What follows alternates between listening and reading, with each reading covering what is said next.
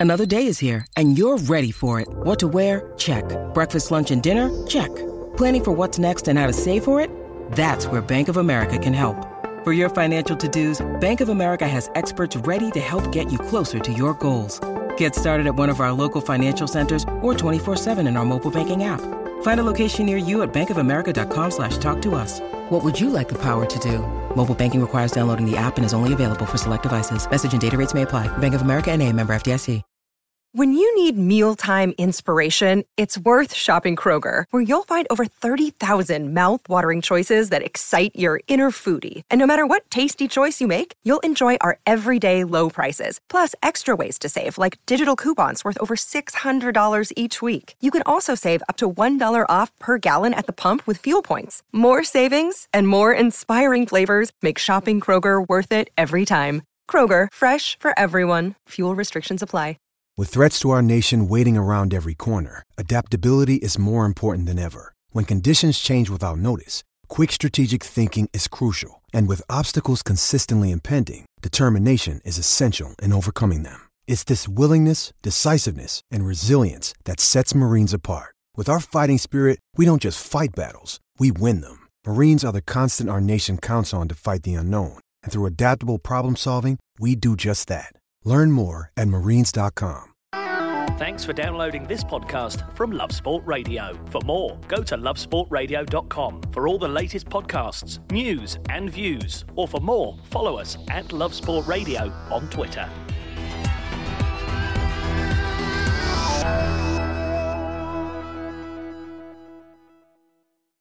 You're listening to the Spurs Fan Show on Love Sport Radio with me, Charlie Hawkins. I'm joined in the studio by Lee McQueen, Jamie Brand, and the returning Ricky Sachs after a week off. He's got a tan. It's not as good as Lee's. I think Ricky is that six minutes or nine minutes.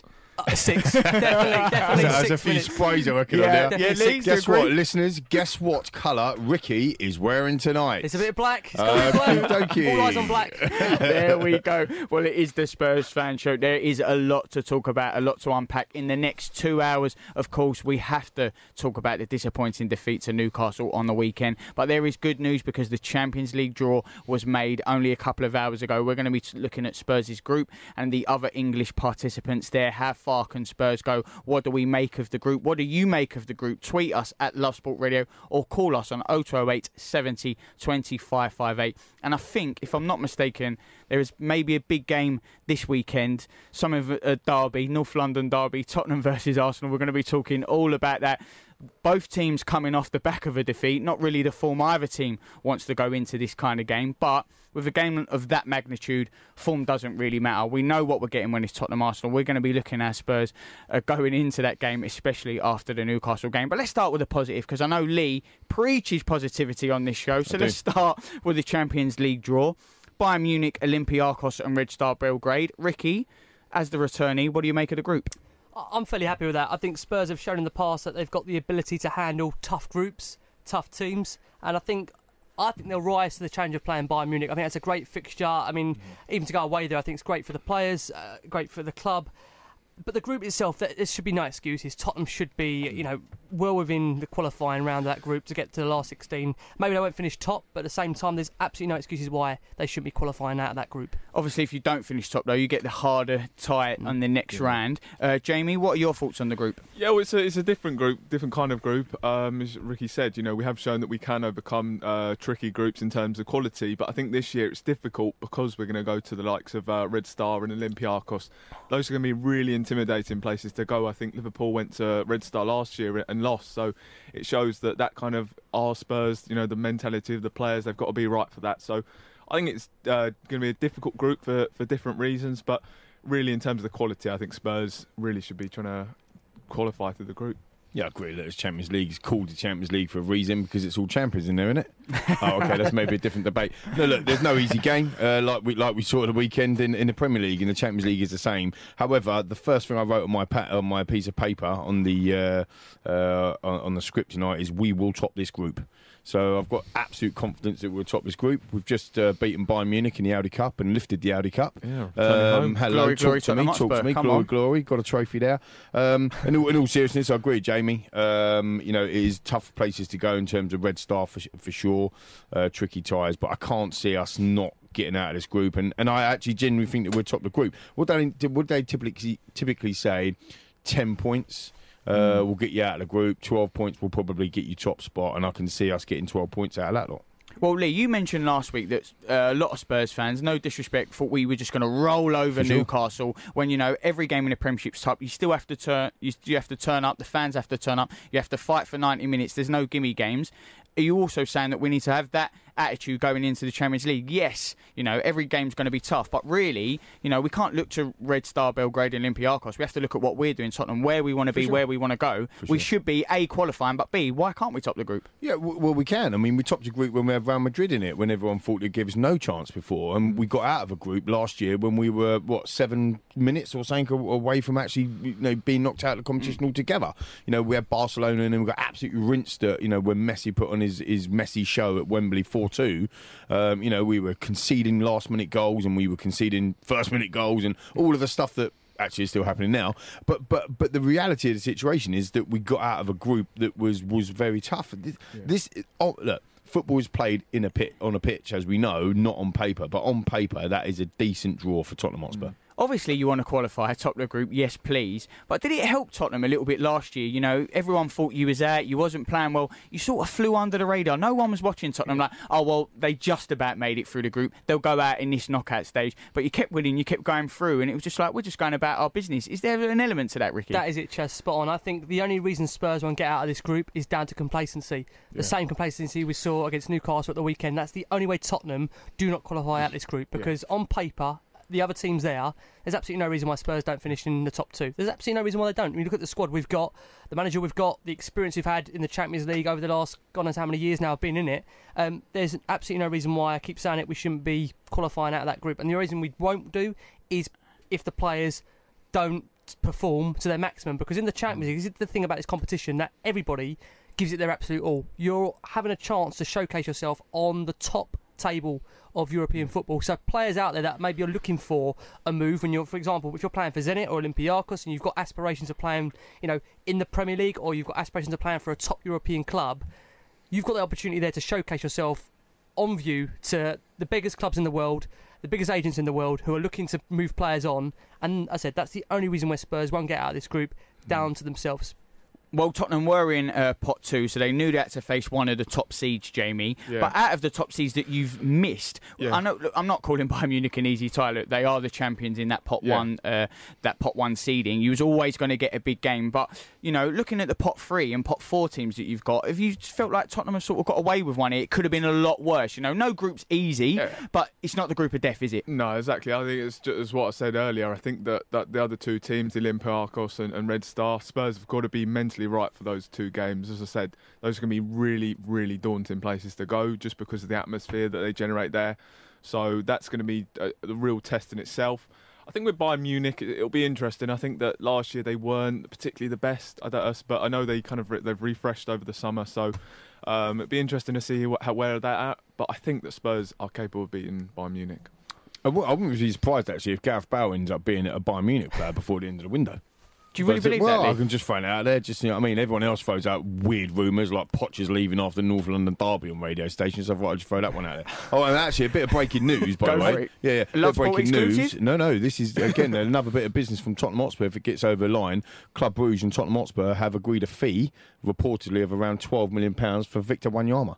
So it looks like he's on his way to Club Wait, Brugge. wait, hold up. Are you breaking that before Ricky Sachs? Because Well, I that will just send my I. I thought yeah. I would Yeah, get really. that in front of these two So because that's- these two are the transfer Need good. sign him up. I just, you're never too old to learn, right? You're never too Okay. old to learn, and I'm proving that. Well, I appreciate that. Well, we are talking the Champions League draw. You know, we know Tottenham want to make a run of it. You mentioned, though, you've got some tricky away ties. Is the home form going to be important? Because we're looking at this Yeah. atmosphere, and we're going to talk about it for the Newcastle game. Yeah. Lee, you've you've talked about it and mentioned it a lot. But we know how good the atmosphere is on Yeah. the European nights when you were playing in Europe last year. But it's not good enough just to do it for the big games, as For Lee sure. rightly said outside. Yeah, well, we're going to be good on those nights. We're going to be up for it, but we have to get up for every single game, don't you, Jamie? Yeah, absolutely. I think that those home games will be very crucial. As, as, as I've said, you know, those away games are going to be really tricky. Um, going to the Allianz, it's going to be an, a very tricky game because, of course, you know, Bayern Munich full of quality. So those home games, are, of course, going to be really important. I think we saw against Manchester City what is uh, what is capable at the new mm. stadium. I think that really that gave them a huge lift, the whole atmosphere, just the experience. So I think that we're definitely going to be needing to, to use the atmosphere um, at the new stadium. we need to change the atmosphere, that's for sure. Don't get me on my don't get me on my little soapbox yeah. because well, it's too early. Yeah, it's too early. It's too early. Let's quickly. I tell you, honestly, uh, I, I, you know, don't do I, it. I've, su- uh, right. I've, I've, supported Tottenham Hotspur right since the 1987 Cup final. Right, we lost three two to Coventry, and it broke my heart. Uh, I was a QPR support, not supporter, but a kind of like. You was QPR. a QPR fan. I would like QPR as a kid. You choose your team. They do a fan show. And, do you want to come I, on? And I grew up. I grew up with the training ground, QPR's training ground, literally behind my mate's back, uh, my best mate's um, uh, back garden. So we used to watch them over the fence. Uh, uh, Tottenham 1987 Cup final, three two. We lost. I started crying for no other apparent reason. I become a Tottenham Hotspur fan. Right, that's the deal. Sounds about right. The fact of the matter is, I've been a member of you know junior Spurs and all that sort of stuff. So 20 years junior member, season ticket holder now for seven years, and that atmosphere on Sunday was unacceptable. Awful. Awful. Like it was absolutely unacceptable. Jamie, you were there, right? I'm not overreacting here. It was absolutely unacceptable. I, I want callers. They can come. They've bombarded people. Bombarded me on Twitter as well. 0208 70 25 58. Talk to me. Talk to me. Right, Terry Tibbs. But the point, the point I'm making, right, is that that they that it is our part of us as a team is mm. our responsibility to get behind the players when things aren't going. It's easy to get behind anyone when things are going well. How many Ben? How many um, followers Ben Stokes now got? Yeah. Well, what, what, about when he was in, in court in Bristol? I bet they weren't following him then. He's just done them heroics. Now everyone's following him. Yeah, we'll jump on a bandwagon. The point being is that we need to support our team through thick and thin. Mm. And there might be people that say, "Oh, what are you talking about, Lee? You're talking about uh, you know rubbish when you talk about Anfield." But Anfield is a special. That everybody says it. Mm. Anfield's a special place. They get the right thing. If it's a twelve thirty kickoff, the flags are out. Right? The you know they won't that take time though, Lee? Because it is a new stadium. Don't well, we ain't got time, I, I Chaz. Think they need Chaz, to, we ain't got time. Spot on. They need to act on it now. We've I got think, to do I it. Why are we getting flags out? Sorry, mate. I'm just, yeah, I will shut up. No, no, Why no. are we getting flags out for Champions League yeah. quarter final against Man City, which is amazing? But we're not getting the flags out for a four four thirty kickoff against Newcastle. Yeah. We we got to treat people need to understand. The team, by the way, were woeful on Sunday. Yeah. They were woeful. It was the worst performance I've seen since AVB Wigan one 0 defeat at White Hart Lane. It yeah. was woeful, but that's why that's we need exactly. to get behind that's them. When, that's when the team. Do you needs not agree, that's, when, that's mm. exactly when the team. But then fans would argue it's you know it takes two to tango. Does, the fans had no, nothing to celebrate. That. For sure, the fans didn't. That's I, I hear that argument all the time, and that's what I got when I when I did post about it. that I was quite angry about it on Twitter. But the fans didn't do anything, so it works both ways, and they're saying it works both ways. The fans didn't do their part. And and when when you when you're in that sort of situation where you've got ten men behind the ball, eleven men behind the ball, that's when you need the supporters to, to for encouragement, and there's just none of it. I I I sit in the wall, right? The wall of sound, yeah. Block two five two. That's where I sit, right? And you know, people talk about. I, I, said I was very emotional. I was very angry after after that mm. with regard to the result and whatever. I said on Twitter, I'm going to call people out on the show on Thursday. I'm not going to call people out, but that's where I sit. And I'm telling you now, from absolute truth, I stood up to sing "Come on, you Spurs." I, I don't swear. I'm not aggressive in that way. Just to come on, you Spurs. I looked around and people were looking at me, shaking their heads. They're looking at me as if they're embarrassed for me to be there. Well, I'm not saying that you have to sing. I'm no, not no. telling yeah. fans to have to sing. No. What I'm saying is we need to be a collective as a team to get behind our team because at this level yeah. it is fine margins. Mm. And 1%, even half a percent, could have encouraged Lucas Moura to drop a shoulder, exactly. beat his man, and create a chance. It could have happened. It might not have happened, but we didn't give it a go, and that's what's frustrating, Rick. Mm. mm. No, I completely agree. Listen, I wasn't there, but what I will say is my wife's probably listening in. I told her to at this point. We spent an hour and a half. I was in Rome. Uh, an hour when in Rome, Rick. When, when in, Rome, son. I, no one knows because on the Monday show, but we spent an hour and a half researching and trying to find a, a bar to watch it. Well, Rick, Rome wasn't built in a day. It wasn't built in a day, but it's taken hey, come on, it's an hour and a half to find the bloody bar. We've got down here. I watched that as a Newcastle fan behind me, giving it large. It was. A, I'm, I couldn't work it out. I can't work out what I was watching. I'll be honest with you, Chaz. I know we're going to get into it more than Newcastle game. Mm. We've we've kind of thrown into it already, but yeah, I mean. I, I agree with these two. Whilst I wasn't there, I, I totally agree that listen, not everybody has to sing. You're not obliged to go there and sing as a supporter. But at the same time, when the team needs that encouragement, that is where the fan base has to there come together and r- rise atmosphere. Isn't this though a, a broader question and a broader problem? Because a lot of teams, home their home support is never as good as the away support. You're travelling away, you're committed to the side, and nowadays, who goes to the football? You know, you get the really vocal fans who are up for it in passion, and then you get you know the tourists there for a day out and family. You get all different types of fans. Is this a problem that?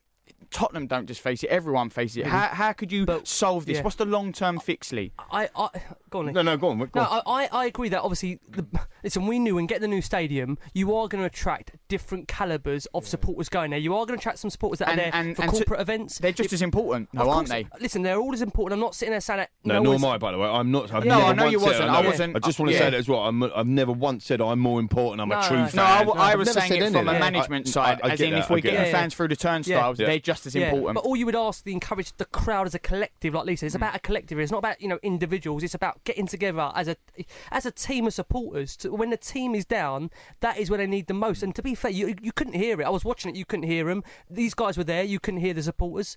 I've got I've got three children, right?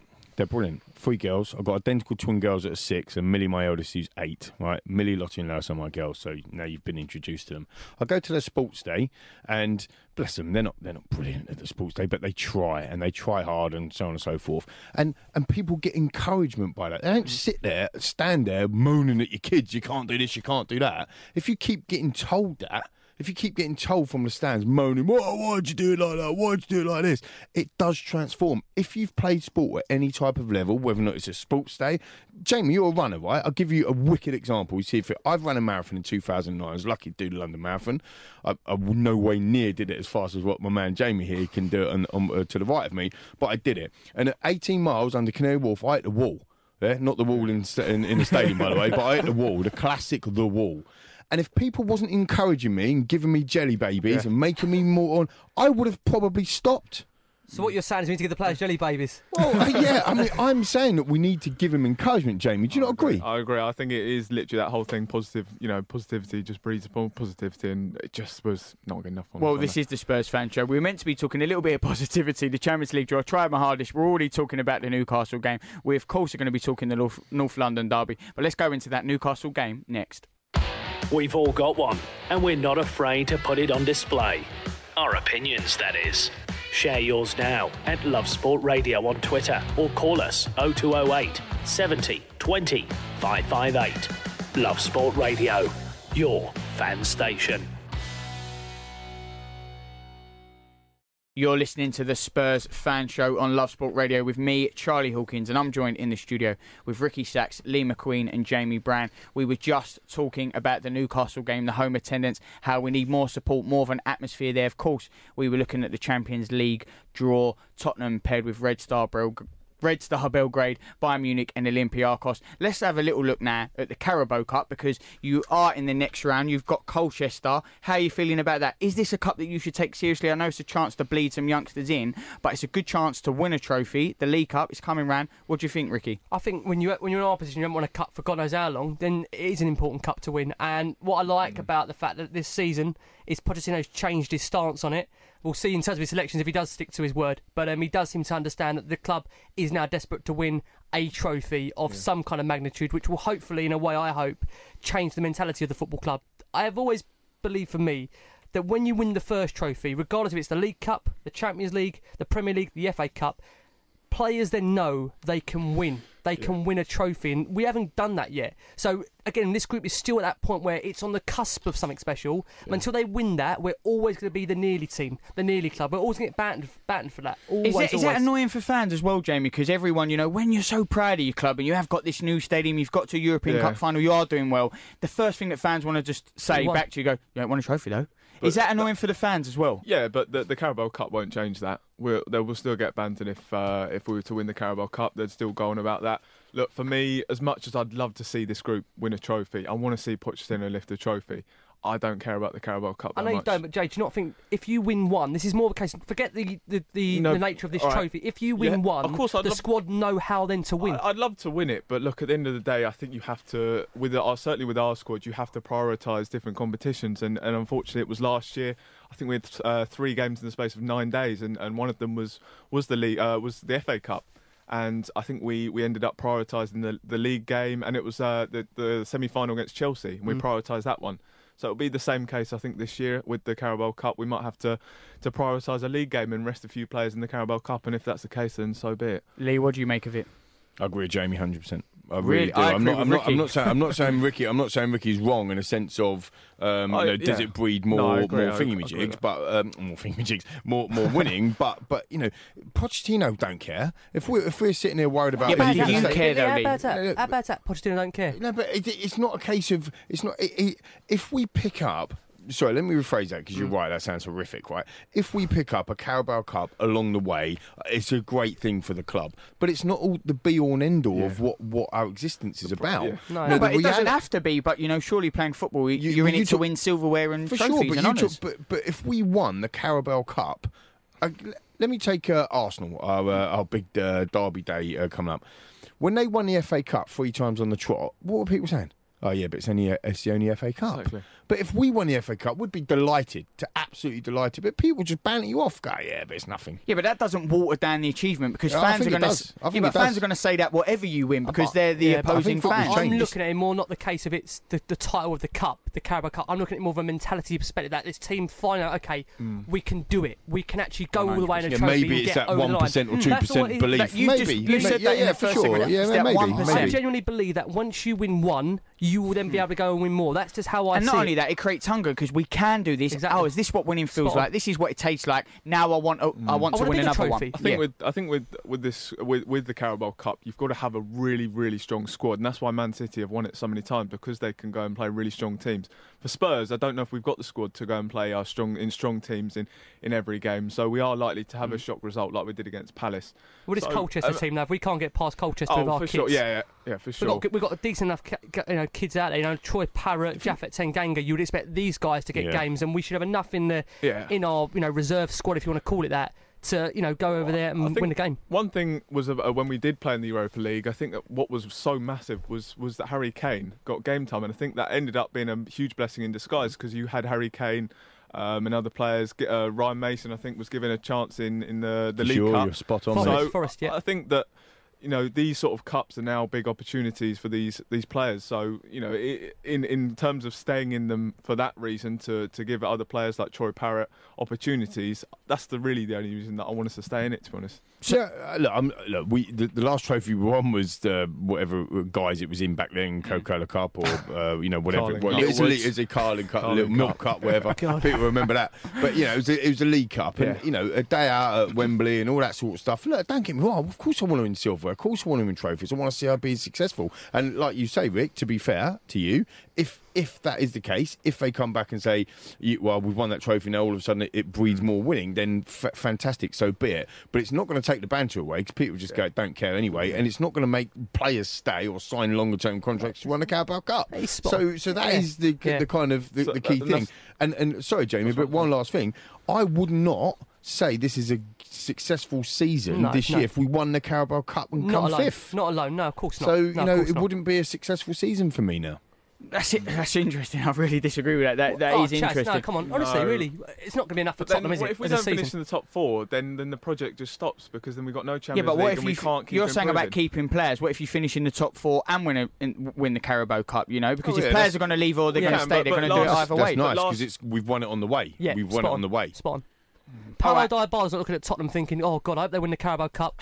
I've, I've, I've, I want to be there in January." No, but you're saying get to the about players semi-final." leaving. No, but you know, it's a mm. thing. Look, there's a project here. We've just won this trophy back in February. You know, all right, albeit it's one of mm. the smaller domestic mm. trophies. But this squad's capable. We're a young and up and coming squad. We've won this. Next season, we're going for this. We've got in the top four. Why don't you come That's- and join the project exactly over attitude. here? Not Yeah, like, oh, be you know what? We're only in the top four, but we're really we're keeping our players here. No, Yeah, I agree. yeah. that No, That's the that's we should look at the cup. That's how we should look at the I cup. mean, and you, you mentioned Jamie there, Man City as well. I mean, Chelsea has done that for years. This. When when Jose Mourinho was uh, was involved with Chelsea in the first time round, he'd always prioritised the Carabao Cup, put out a strong side and win it. There's a trophy in the cabinet, and it does. He called the Community Shield a trophy. Uh, for sure. Well, he, he, He invent, he invented the trophies of trophies, didn't he? Like, to be fair, but the reality is he did do that. So, look, I, I think that I think it's a good debate. I think that it's not going to change. It's not going to change Tottenham Hotspur's world if we win the Carabao Cup, but it'd be a nice thing to do on the way to changing our world, as in winning the Premier League or the Champions League. Just very quickly, I know I'm going to get ahead of myself here.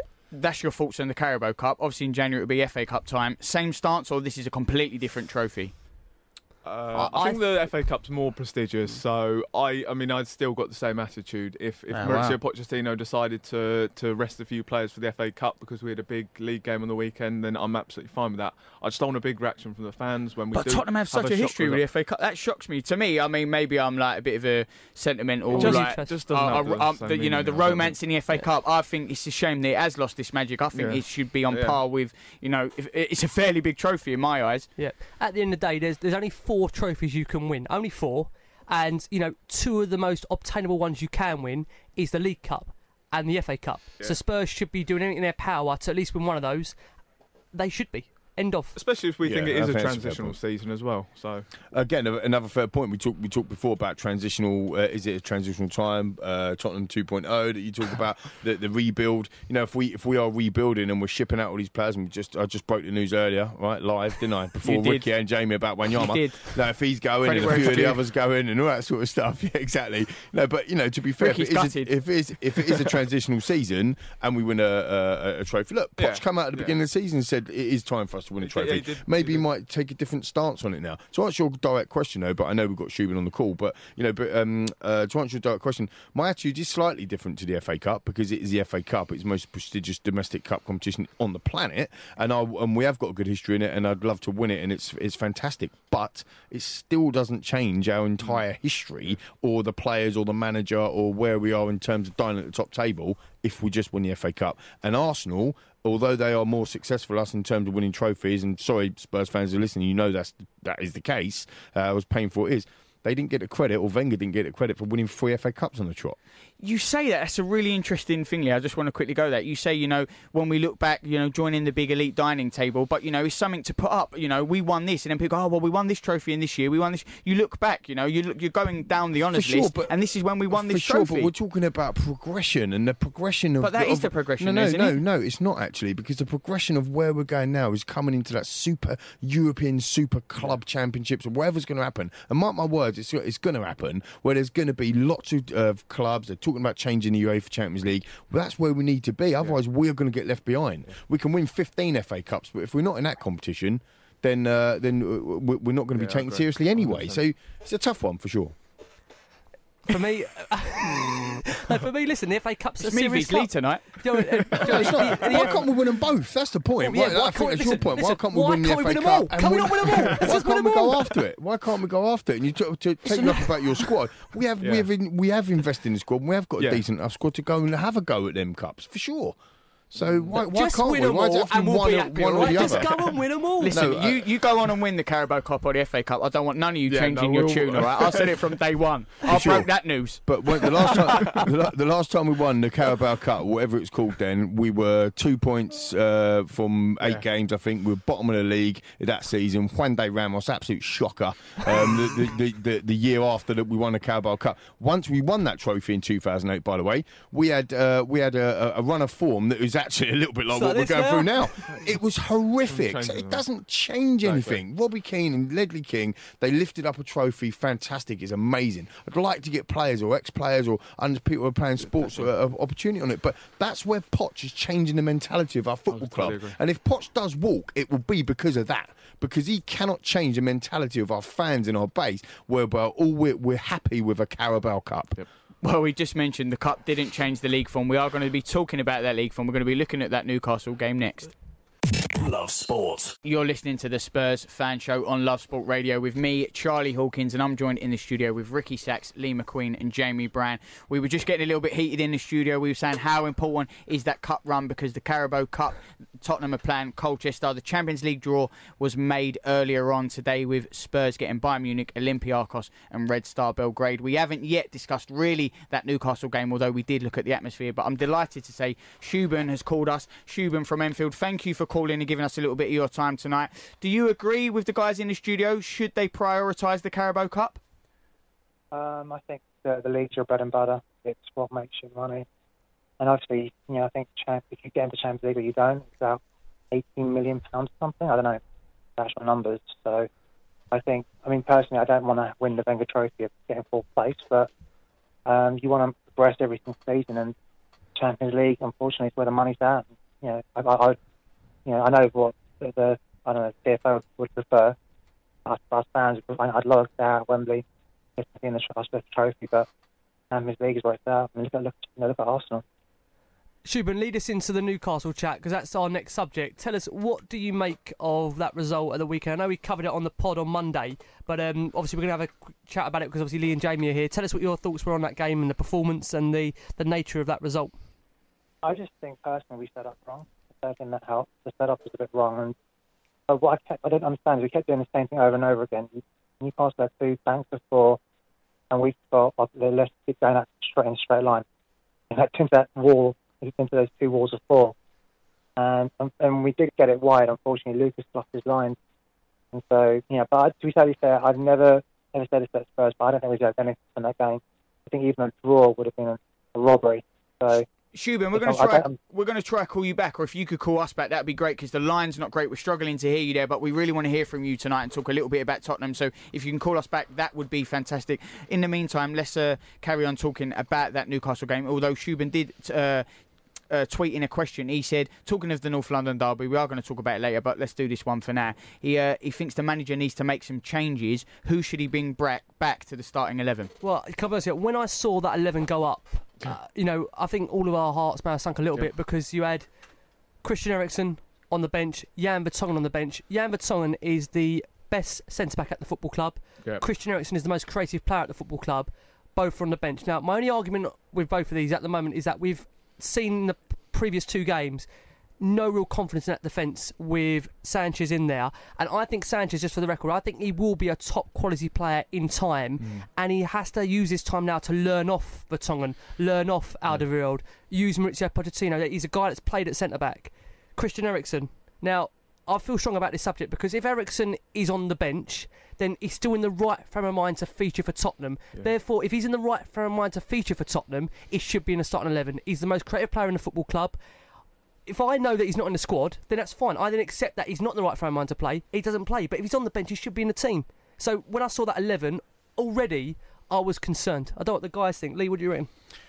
Well, yeah, I mean, again, I mean, I, I, was on here last week, wasn't I? I said I think we've got the best front four in the Premier League. When everybody's fit and healthy and, and firing, we've got the best front four in the Premier League. I mean, mm. we did not look like that at all. I mean, I thought Kane and Moura um, and Son were were woeful. If I'm really honest, there was no movement um, at all from them, and I know that's what you know. Come back to atmosphere thing that we had a, a, crack on earlier. You know, I know you know the team has to get you excited about doing stuff, and the team didn't. It, they they were woeful, yeah. weren't they, Jamie? They really were. The point being is that you know you need to be able to get in behind the teams when they got two. I think Shubin was saying about two banks of four. You need to get in behind teams, you need to drop a shoulder, beat your man, and create some space. We just didn't do it. We just didn't do any of that at all the well, whole game. I'm delighted to say we have got Shuban back with us. Shuban, are you there? Sorry about that. I think it was a dodgy connection. All right, can you guys hear me better now? Yeah. Yeah. Okay, cool. Um, my question was um, basically you guys talking about this then. Um, I was going to ask, would you bring back Eric Dier back into into make a battery or put him in front of that back two? Because I don't know the Arsenal they're going to play for. I think they put was it Pepe is their new player and Lacazette and Aubameyang. If, if Joelinton found space, I think those, those any of those two, any, any of those guys will find loads of space. They'll punish a lot more. Um, I think with the defence, for me, it looks as though it probably might have to be a back five, given our options at right back. I think that it looks as though Moussa Sissoko uh, might be the guy to come in at right back. I think the likes of Walker Peters, obviously injured, Um, Sergio Aurier, I don't think, um, obviously, he's not really in the plans at the moment. So I think it might have to be a back five. Um, for me, I just I don't think this is the game for Eric Dier to come back in. I think it's I think it's a bit too soon for Eric Dier to come back in. I think that Vertonghen's the guy I'd like to see coming back into a uh, into the back five. Very interesting. Really appreciate you, Shubin, there. Thanks for calling back. We're sorry about the connection. I'm delighted to say we have, uh, weirdly, got an Arsenal fan on the on the show. He's called up. Lee Campbell, Arsenal Good name, fan. good name, Lee. Well done, Lee. Uh, good, good luck. What do you want to wind-up? ask the guys? Um, to be honest, firstly, I just wanted to say oh, thank you for letting me on the show, and you, you guys actually have some great content. So um, Thank you. Well, Thank played, you. well Cheers, Thank you very much. Um, I think for me, uh, the reason why I called up is obviously, uh, yeah, I am a massive Arsenal fan, but I think I'm a bigger football fan more than anything. So, yeah, fair play. um, listening to obviously you guys weekly and obviously seeing that your Twitter, your Twitter feed and things like that, I was just wanted to know: Do you think that you're maybe overrating your team a little bit more? I mean, I know League is quite um, convincing with some of his chat sometimes, but maybe he may go a little bit over the top with how happy he is with his, uh, with with the team and the squad. So I just wanted to know maybe what you thought about that. Yeah, no, that's, that's fair enough. I, I can get over exuberant. No, look, I think, I think, I think Leave we've got. Lee. Yeah, yeah, leave it Lee. No, Yeah, no, yeah, no, no, at all. It's, it's good. Look, I, I think that. Um, from an Arsenal point of view, I think you've got a very, very good front three. Yeah, I have to say, 100%. I've, I've, I haven't seen Pepe play properly, but Lacazette Brilliant and Aubameyang. I think they scored 52, 53 goals between last year in the Premier League. That ain't your problem. The problem is the, the defence. And you went out and spent eight million on a, on a defender that's won the Champions League and lots of different trophies, who's also still woeful. So you know, I think if both sides are firing in the in the front end of their teams, I think it could be a could be a, a bit of a basketball match. To be fair, but but coming back to you know our team, no. I- I've seen the capability of our defending with Toby and Jan at the back, you know, having the best defensive record in the Premier League. I've seen it with my own eyes. I've seen how good Danny Rose has been. I've seen how strong Eric Dier is in the, in the centre, or, or how what the touches of or, of of uh, Winks are and the Dele Alli deft touches and what how he affects play. When you watch them players live, it, you know, and you and you kind of do almost do player cam on them yourself because you're the you're the own director, aren't you? when, you- when you watch them live, that- it's very different to watching it on TV. So I do back the squad and I, and I, and I back what, what, what we've got there. So maybe I am a little bit over the top, but the reality of the situation, we got to a Champions League final last year. Back the manager. So, back the what I manager, mean? Well, I do back the manager, but you know we got to a Champions League final last year. We finished. Um, uh, with uh, a, a, strong points total for the last four or five seasons uh, under Pochettino. We've gotten to the top four on the, on the trot the last four four seasons, which from a Spurs perspective, Lee, that's unheard of from Tottenham. Like, I, I haven't had that before. So actually, you there know is, there is, we should be we should be buoyant and happy and positive about the things. just, just thinking about um, some of the things that you said and some of like I don't know why recently a lot of like Spurs fans have been coming at the woodwork, but a lot of my Spurs friends are basically saying things along the lines of Pochettino now, how he's a little bit um, grumpy. He reminds us, he reminds everyone of like of Arsene Wenger from like two two or three seasons ago, where I'm not saying he's going to go, and I don't necessarily think he should go because there's nothing really better for him out there, but. The way he's quite like moany and a little bit miserable about like the press and His demeanour. team and Yeah. yeah, yeah, the way he's, the way he is. Do you think that that could obviously be also be an effect on your team and the way you're playing? Because let's be honest, you're not obviously playing as well as you should be. Like, and uh, you talk about the points total. I think you finished obviously one point above Arsenal and I think one point or two points behind Chelsea. So. I mean, it's kind of two things split in one. So, do you think that Pochettino does remind you a little bit of Arsene Wenger on, on the possibility he may leave? And do you think that he is actually having a negative effect on your team, not just the players themselves? Do you know what, Lee? Uh, You've actually stolen our running order for the, for the second half of the show. Oh. so you, Sorry, you've also got the notes here, which is absolutely fine. I mean, you're doing that's amazing. Sorry. But um, what, I will, what I will say, we're going to come on to it in the second half of the show, but I do agree with you to some degree. What I will say that I had a chat with Chris Cowlin, friend of the show, obviously he's on the show regularly as well, Chris, and we actually likened the way Pochettino is now to Jose Mourinho when he came back to the Premier League, where he does seem at the moment to be very agitated, very grumpy. We are going to cover it more in the second half, but I think the biggest concern on the back of that Newcastle game, which I know we're still going to be covering for the time being at the moment, is just the way we are starting games so slow.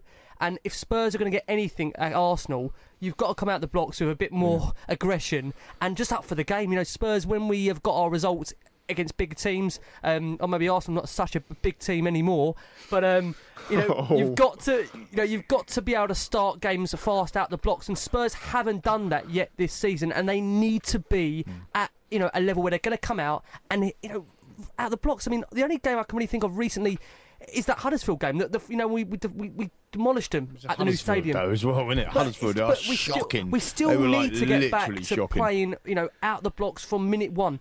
Lee, very quickly then, because uh, you know you are an Arsenal fan. This is the Spurs fan show. But while you're on, we must get a prediction from you for this weekend. What do you think? Ah, do you know what? I'll be honest with you, and I think the only reason why I'm going to say this, I genuinely do think it's going to be a draw, and I think if if it wasn't that Arsenal was so cocky now, because obviously Tottenham did lose their last game, I think we'd have won three three one genuinely. But I think it's going to be a draw because I think Tottenham will be fired up. I think you've got your game plan. I think you've got all the all the um, ammunition you need to. Merce done our team talk for us, didn't he? Paul Yeah, Merson done did. our team talk for us. So I, I don't want. I don't want to. I don't want to swear, but yeah, he did do that. So, um, but yeah, yeah. So I think a draw.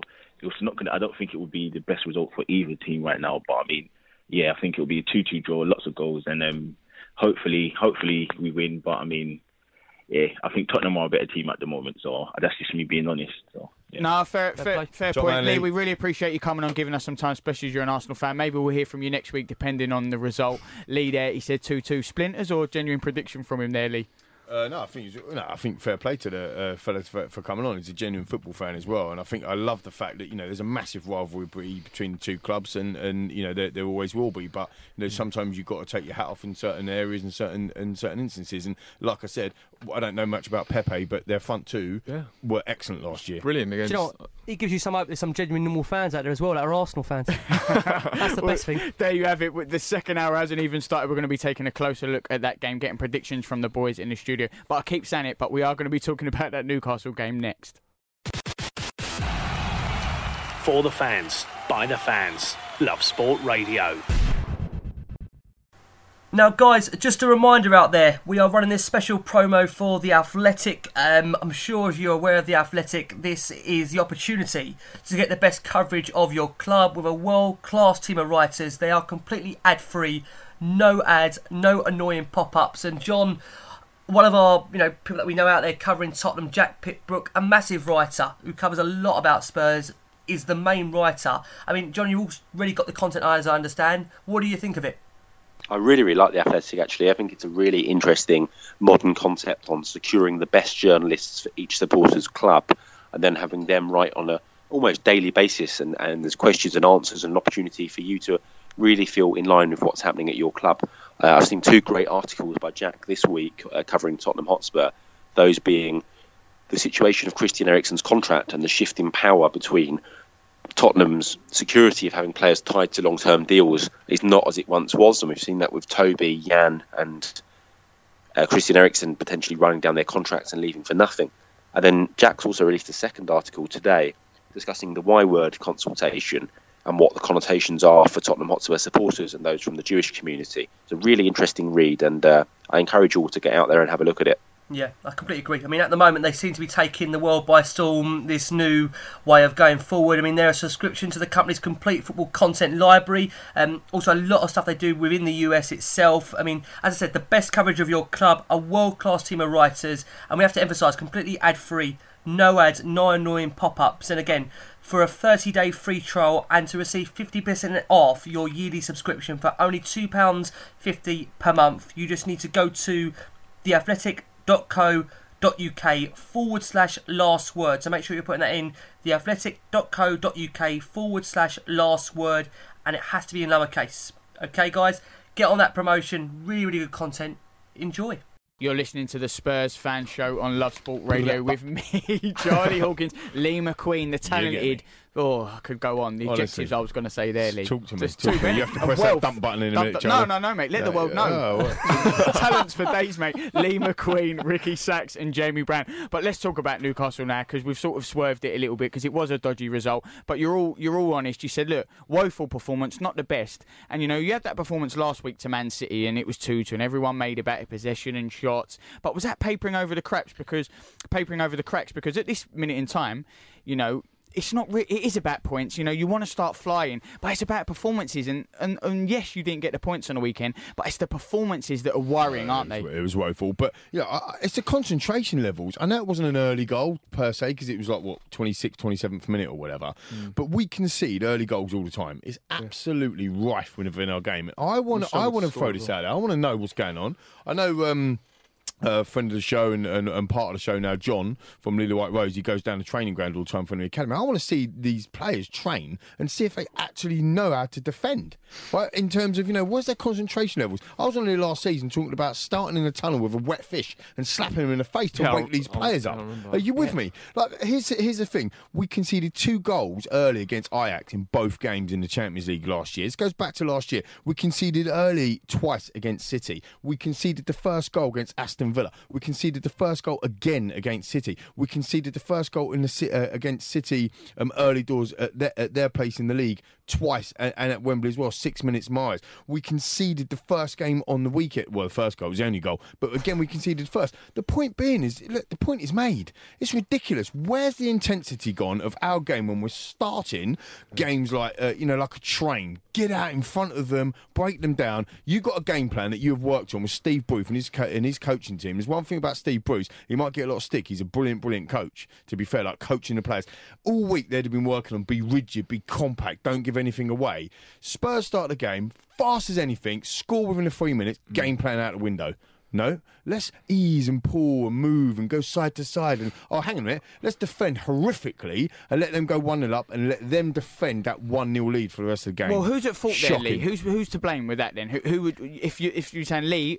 You know, we have to point a finger somewhere. Who is it for you? Well, eh, for for me, it has to be the coaching part of the of the game, only because it wasn't one individual error, was it, lads? It wasn't one all individual poorly. They all mistake. played It was it was Yeah. everybody. Something has happened. We don't know what it is. We can speculate if we want. Something has happened whereby the the the preparation for that game Mm. was either. a couple of things, multiple choice here, listeners. It could have been either a no Wait, preparation. let me write it down. We'll do yeah, yeah, exactly. B, um, you know, we just took them for uh, for granted. We thought we was going to go to complacency and go roll over what you was talking about earlier. Or C, the players don't care because there's a lot of things going on in the background. I don't know what it is, but it's something not right. Mm.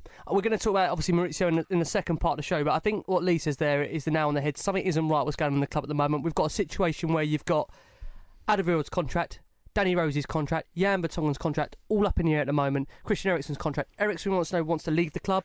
Danny Rose, they tried to move him on. He's still there. So you've got issues all around the club at the moment, which is now unfortunately transcending itself onto the pitch. And here, and here is where also where me and Jason said back the manager. This is where we also needed to back him by getting rid of some of these players. Uh, unfortunately, I think it was the case that you know we, we were unable to offload them because clubs weren't willing to buy them. But I think so many fans got emotionally too emotionally attached, likes of Toby Alderweireld, Danny Rose. Those are the two big ones that would just they are now you know. Uh, Alderweireld's got one year left in his contract. Rose will have the uh, Rose will have the same next summer, and these are players that we should have offloaded. And I think we got too emotionally attached to them. Well, you have had a tweet in just quickly about the game, Lee, before uh, you come in there, and it's from Nick Donovan. He says, In my opinion, the creative passes weren't the issue. It was the off the ball movement, no off the ball from all the players starting, sluggish in the offence, very little, you know, no uh, quick one touches, on, no flowing Spot on. football, no one was creating runs into space. We're trying this playing out from the back when the team seems they didn't know lost. what to do. It's like they didn't know what to do. I think Uh, it's, it's spot on, difficult though mate. because there, I don't think there was any space though because they were so they. In fairness to Newcastle, I think they deserved the win because they Yeah, played so well. Yeah. I Yeah, think fair we play, do also fair have play. to give them a bit of credit because they've defended fantastically. No, but And it's there not. was but no. you, you, you're always going to come on and give credit, but you're I think the big at to- issue, the Tottenham- and I think with the creativity, I think that that was the issue. That's why we didn't win because I think there was no. We, we had two players missing that were big creative sparks. It's Ndombele who can who can pick it through, put it through the lines, pick out a pass. Uh, drive the ball forward, and Christian Eriksen, and there was none of that on Sunday. And there was none of that on Sunday. And I think those are two massive misses for I, Spurs. I agree with Jane. The issue you've got is everyone's criticised when Eriksen came on that he didn't create much. The problem is Eriksen's coming on in a game where the, it's already so compact. So Newcastle have got their game plan. They're rigid. They like Lisa. They're going to set up with two banks of four, and it then becomes even harder Hmm. to then bring Eriksen on to try and thread a ball through when Newcastle are so set up the way they are. But coming back to the coaching and preparation, you talked about like these contracts and this, that, and the other. And it is, it is a, it is a fair point. But Massive this- issue, Lee. No, It's but a massive this was issue. happening last year, Rick. Yeah, but it's we lost to issue. Watford. We were abysmal against Yeah. Watford after we beat Man United. Went to Watford, we got rolled over. We lost 13 games in the Premier League last season, and and to a lot of them were to, to lesser teams. We beat Brighton in the 93rd minute at White Hart Lane. Let me tell you some stats about White Hart Lane and Wembley. Everybody thinks Wembley was an absolute disaster. We played 33 home games at Wembley. For home games inverted commas. We lost six. Yeah, we've played seven times in the Premier League at, at, White, at White Hart Lane. We've lost two. That's a worse losing ratio than it was at Wembley over a longer period of time. The the, the, stadium, the, the atmosphere, the, all of the stuff that we're talking together is is pa- part of the issue. The issue may be the contracts. It might be unsettledness, but what was the game plan here? We knew that Newcastle would play two games. They got absolutely mm. rinsed both times they played. We knew that they didn't have confidence. We also knew that they were going to come and sit in because White Hart Lane's a very, very difficult place to go. What was our game plan? We had two shots on target. You joking me? But I also think you play the best 11 you've got available at the time to you, and we aren't at the moment playing the best 11 for whatever reason, if it is contract, if Uh, it and- is players that wants to go. That's the biggest problem, Jay, isn't it? Well, and I think that this is where perhaps the whole Spurs in crisis has been been uh, blown out of proportion a bit. I think with Spurs have been so desperately unlucky with injuries. I think with Alli and Dombele, I mean, how many injuries have we had? We've now, and I think with the transfer window still open, that's distracting the likes of Eriksen. I think that Eriksen is going to stay. I think he'll come back into the team. So when the transfer window closes, hopefully, just somehow Spurs can have a bit more fortune with injuries. I think that that's been the biggest issue for Spurs because, especially last year, we had so many injuries last year, disrupted so much form. So I think that, that that's really is the the reason that Spurs are struggling at the moment. I know we're going to come on to Mauricio after this next break, but my only concern was that during that game, watching it, I didn't really see too many occasions where he was trying to lift the players from the touchline, and that's also my concern. That as a manager, you But want what about to players on the pitch? Should there be leaders on the pitch that go, Of look, course we're they sensing this, sure. you know, But taking the they're game by the missing- scruff of the neck and what, going, Chas, look, come they're, on. they're missing a core leader there in Jan Vertonghen. You know, people don't realise how much of a leader Yeah. he is in that back four, and he's not on the Well, pitch. very quickly, let me ask you, Ricky, because you wasn't here last week. Two weeks ago, you said I'd be surprised if Vertonghen don't play against Man City. Didn't, still wasn't, you know, in the team. What's happened? You said, you know, he's going to come straight back in. Well, uh, logic would say he should come straight back in. There's clearly issues behind the scenes, whether he's unfit. Listen, the thing for me at the moment is the only reason Jan Vertonghen is not getting into this team is if he is severely unfit. Is he that unfit though? Well, can he be I more? think that Can he be more unfit than watching uh, Sanchez defended it? You know, that's not singling him out, but That's Danny true, Rose yeah, and true. him. There was three occasions in that game at the weekend where the ball went in between both of them, and neither of them Yeah. dealt with it on three separate And that's occasions. why I'm coming back to a coaching situation because that's three times in one game. You know, and, and if you It's if, you, like if switched off. That's what I'm saying. Like, where was their minds? But the Where def- were they? the- unfortunately, I think if you look at the defence, throughout the four of them just aren't good enough. No. And I really firmly believe that they're not good enough for Spurs. Carl Walker Peters, nothing about me says he's a good football player. Davinson Sanchez, as much as I think he's going to be a good player one day, just don't think he's good enough at the moment. Danny Rose, I- not good enough. I disagree with that, Jamie. I, I know you want to go to a break. I disagree with that. I've got, I've got to have a go on that because you know the reality is that is a knee-jerk reaction. You know, Davinson I Sanchez. genuinely don't believe- Well, genuinely no, don't that's, believe that's fair not- enough. No, That's no, fair no, enough. it's Look, Davinson Sanchez when he was when he was alongside Yang Vertonghen that season, he was outstanding. so many mistakes. It's so many is- mistakes. So there many is mistakes. so many mistakes, but so much to talk about it. Luckily, we've got a second hour of Spurs, so don't go anywhere. We're going to be discussing it all right here on Love Sport. This is Love Sport. You're listening to the Spurs fan show on Love Sport Radio with me, Charlie Hawkins. I'm joined in the studio with Lee McQueen, Ricky Sachs, and Jamie Brown, the dancing Lee McQueen. I'm Very back, baby. excited. He's back. Positivity all the way. We were Talking... I was going to nickname this instead of Spurs fan show today. I was going to call it Spurs moan show, right? So I'm going to ah, change the mood not real afterwards. No, Just come on, bad. come on, let's moan it up. positivity. It's honest though. It's honesty, isn't it? It's honesty. It's mm. honesty. You, you got to Honest- say things honest as, as they are. You have got to say things as they are. We're all having a debate. It was Lee versus me earlier. Then it was Lee versus Lee.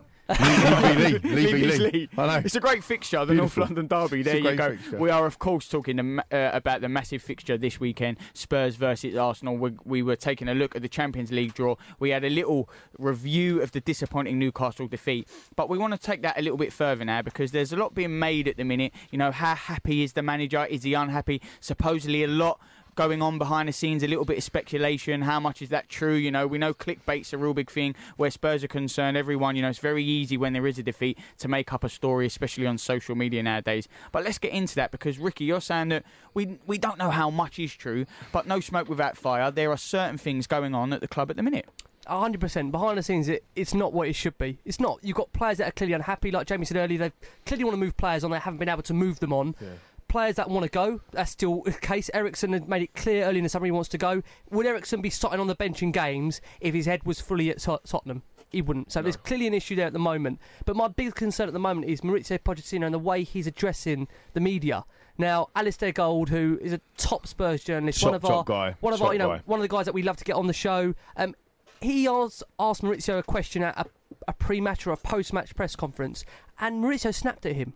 And what's concerning me about Mauricio at the moment is that he's reminding me a lot, and I spoke to Chris Cannon about this during the week. He's reminding me a lot of Jose Mourinho in when he came back to English football and he had a bit of a chip on his shoulder.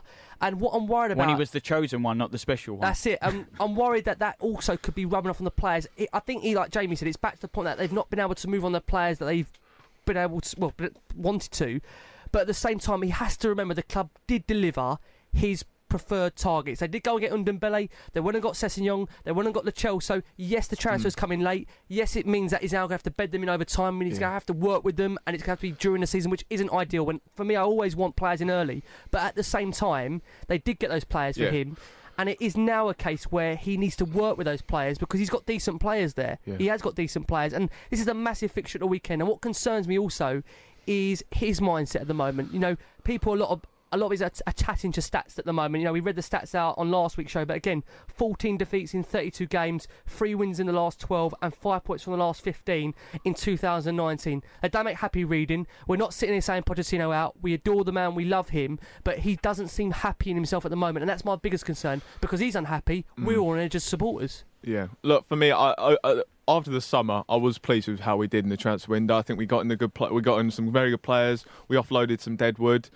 Um, but at the moment, it, the squad still feels a bit dysfunctional, and I think that, as I said, I feel as though it was always going to this this rebuild of the team was always going to take a couple of years uh, or, or, or a few transfer windows. Um, so at the moment, I just feel as though you know. It, as I said, it's going to take a couple of windows to fix, and, and for me, it feels like a transitional season again. So I can see why he's going to be, you know, unhappy with his squad at the moment. Well, we have had another call into the studio, this time all the way from the States, New Jersey. Will joining us on the line. Thank you so much for calling from the States, Will. Will, you're worried about the dismal play in general. You're also a little bit worried about the fullbacks. What are you thinking going ahead uh, towards this weekend's game? Well, I think in general, you know, we've just been so dreadful uh, in the Premier League, and I think that the the incredible run in the Champions League kind of, uh, uh, you know, it kind of covered up how dismal we played in the league. Well, maybe that was necessary because of injuries and such. And look, I- I'll love Pochettino forever for for sending us on that trip and on that ride to the Champions League final. As a sports fan, uh, there are very few experiences in my life that were like that. So I give them the benefit of the doubt.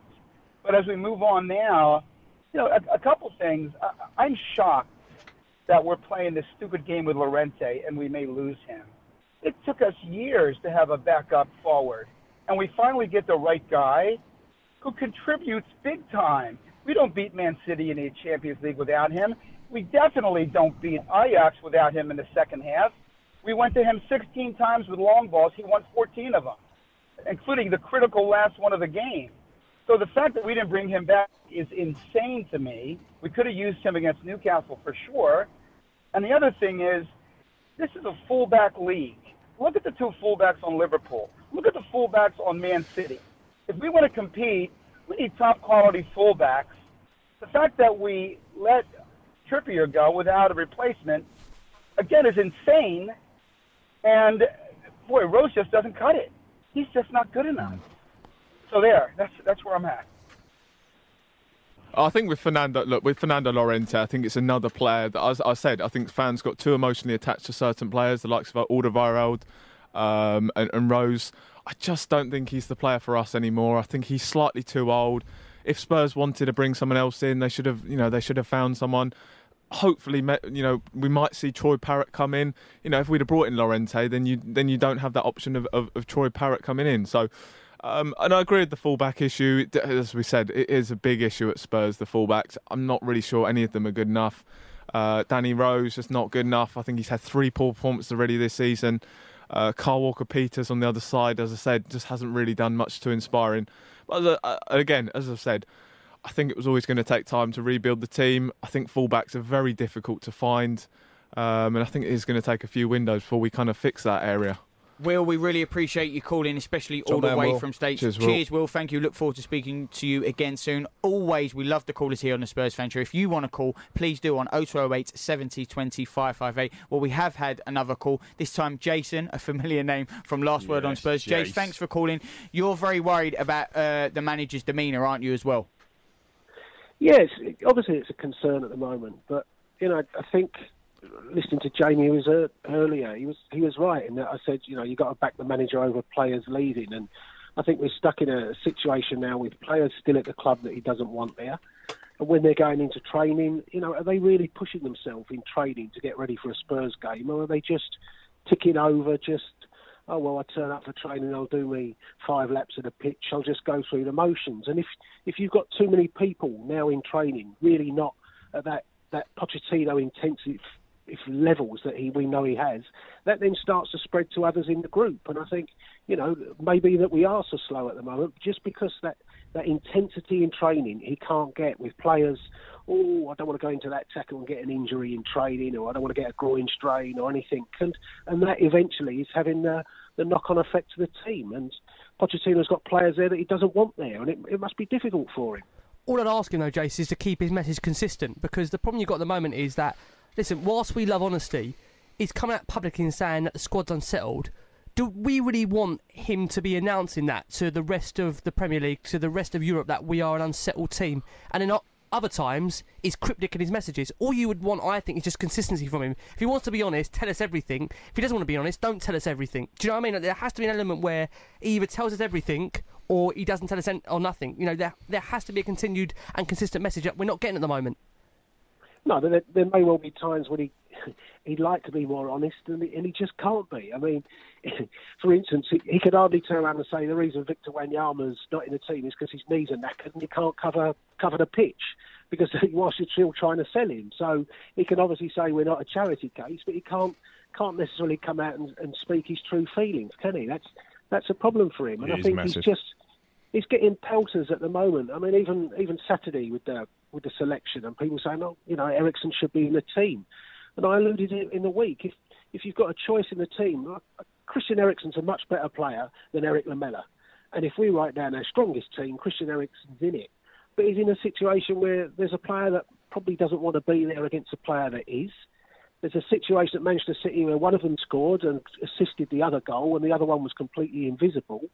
And you know what does it do as a man manager to say, well, the fact that this bloke was invisible and doesn't want to be there, I'm still picking him over somebody that did turn up at Manchester City It's a and he's massive- busted a gut to be there. it's a- it's a and great you know point. That, that spreads. And if if you're sitting there in the team in the background and you're looking at those two and you're you know, you're one of those new players, Ndombele or Lo Celso, you've come into the club, you've heard about this intensity and the, the, the way that Pochettino demands respect, and you're thinking, hold on, this bloke wants to go and was crap, and he's still in the team.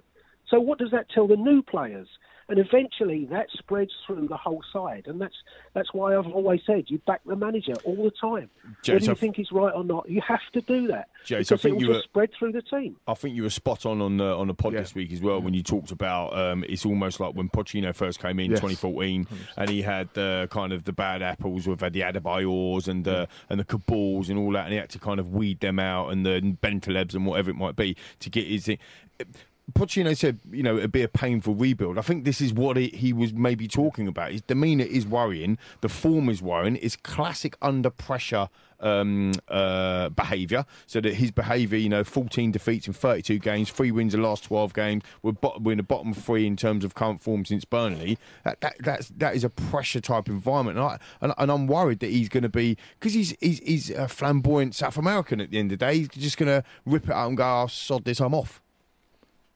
I think, look, the, the, the thing at the moment, I think I totally agree that it does kind of feel as though we're now back to season one uh, where the team just the squad feels a bit dysfunctional at the moment. So I think in terms of the actual squad that we have now, it's not the squad that's going to get us over the line to win one of those major trophies. So I think that Pochettino, you know, he is going to be unhappy at the, at the moment because he's got players that he didn't want to be there that are still there.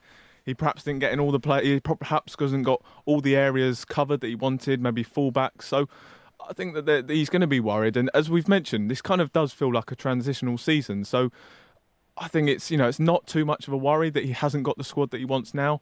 But I can totally understand at the same time that why he might be you know agitated. Jace, you you, you had a, a long running ding dong with, with Rick obviously over the whole Danny Rose piece, and Jamie and, and, and you Jace were quite clear on the whole Danny Rose piece yourself. I think you agreed on that. I just want to throw yeah. out there to to the listeners and obviously to you guys. Well, why we still got you on the call, Jace it, it, does smell to me like a bit of a Danny Rose situation, right? You know, he comes out, says what he wants to the papers two years ago, all that stuff. Now there's some unrest and unsettling. He was at Watford on deadline day, then he, all of a sudden he's turned the move down now. Yeah. Uh, and now, now Pochettino's got to work with a guy. He's got no other left back because uh, hamstring injury to Sessegnon, and Davies is not injured, and he must be pulling his hair out, mustn't he? But also, Jason, but we have to also remember Chris Eriksen wants to do change we've as well. So yeah, we've got, but we've got so many of those sort of players in the squad. We've got the likes of Wanyama, Serge Aurier. I mean, I know. Wanyama's probably going to go. Danny Rose, Alderweireld, Eriksen. So there's so many players in that squad that are slightly disruptive. So I th- as I said, I think it's because of the squad that he's going to be slightly agitated at the moment. And I think,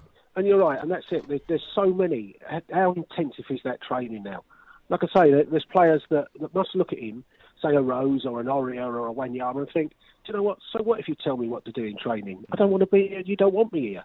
So I, I haven't got to impress you to get a game Saturday because you, you want me out of the club anyway.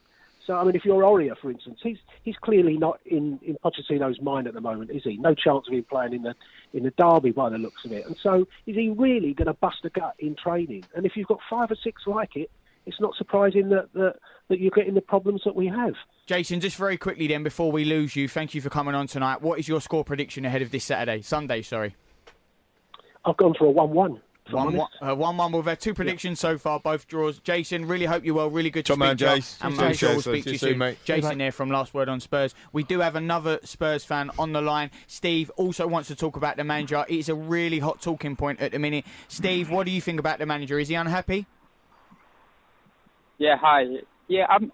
I'm going to actually say a, a, a unpopular opinion.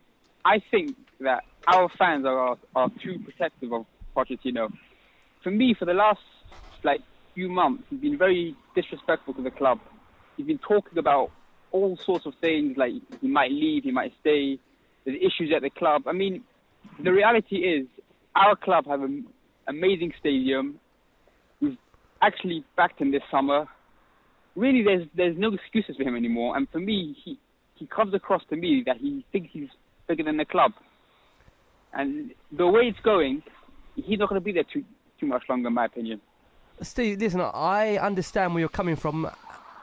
I am worried right now. You know, I am worried. His demeanour, like I said, and you've echoed what I said earlier. You know, they have backed him at the end of the day. Maybe they didn't get the signings in earlier as maybe what he wanted them, but they did deliver on that deadline day and get his key targets in Lo Celso, um, in Sessegnon was a long-term target, and Ndombele. And you know now he has got the squad to work with, but there clearly is. Listen, we don't know. There is disruptiveness behind the scenes, which is causing an issue where it is now transcending on the pitch. We sat here last week on the back of a great result against Man City, and we wasn't talking about this.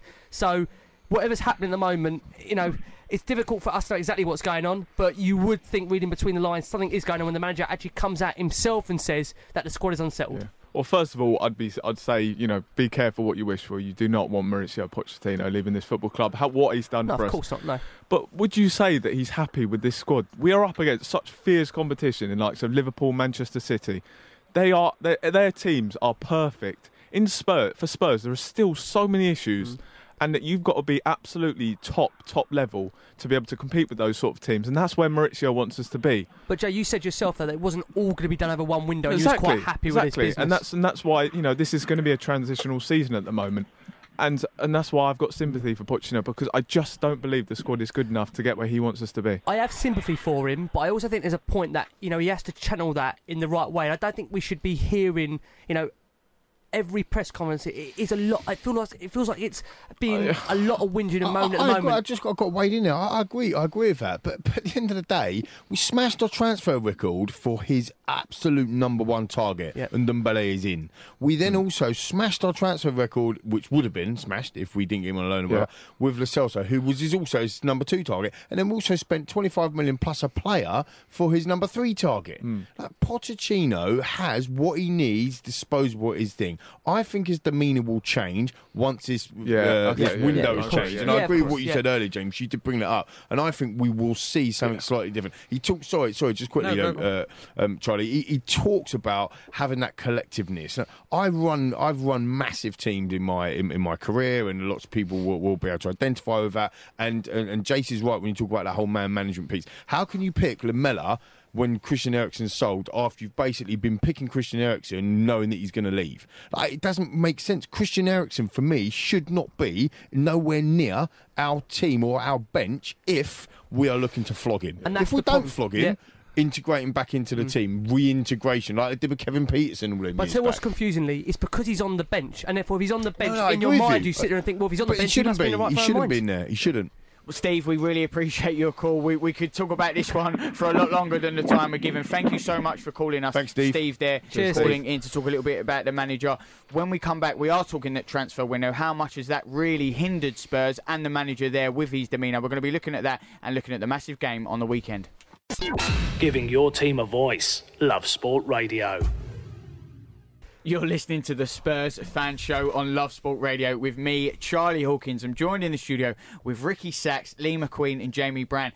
In the break, going off, Ricky was innit? not happy. He was wagging his finger. He was getting upset. He He was, was talking large, transfers. Love it. One minute it was an incredible window to a mediocre window. He's not happy. It will you know, be. It will be, Chaz. If Eriksen goes this window, I'm going to say it right now. This window turns from a good window to a mediocre You window. You know where this all started, don't you? It's when you broke the Wanyama news. Wanyama, 12 million, baby, talk As soon as you've done that, happy, you got the right ump. It's true. you see my Twitter followers at Lee McQueen? He's by the way? unfollowed They just went through.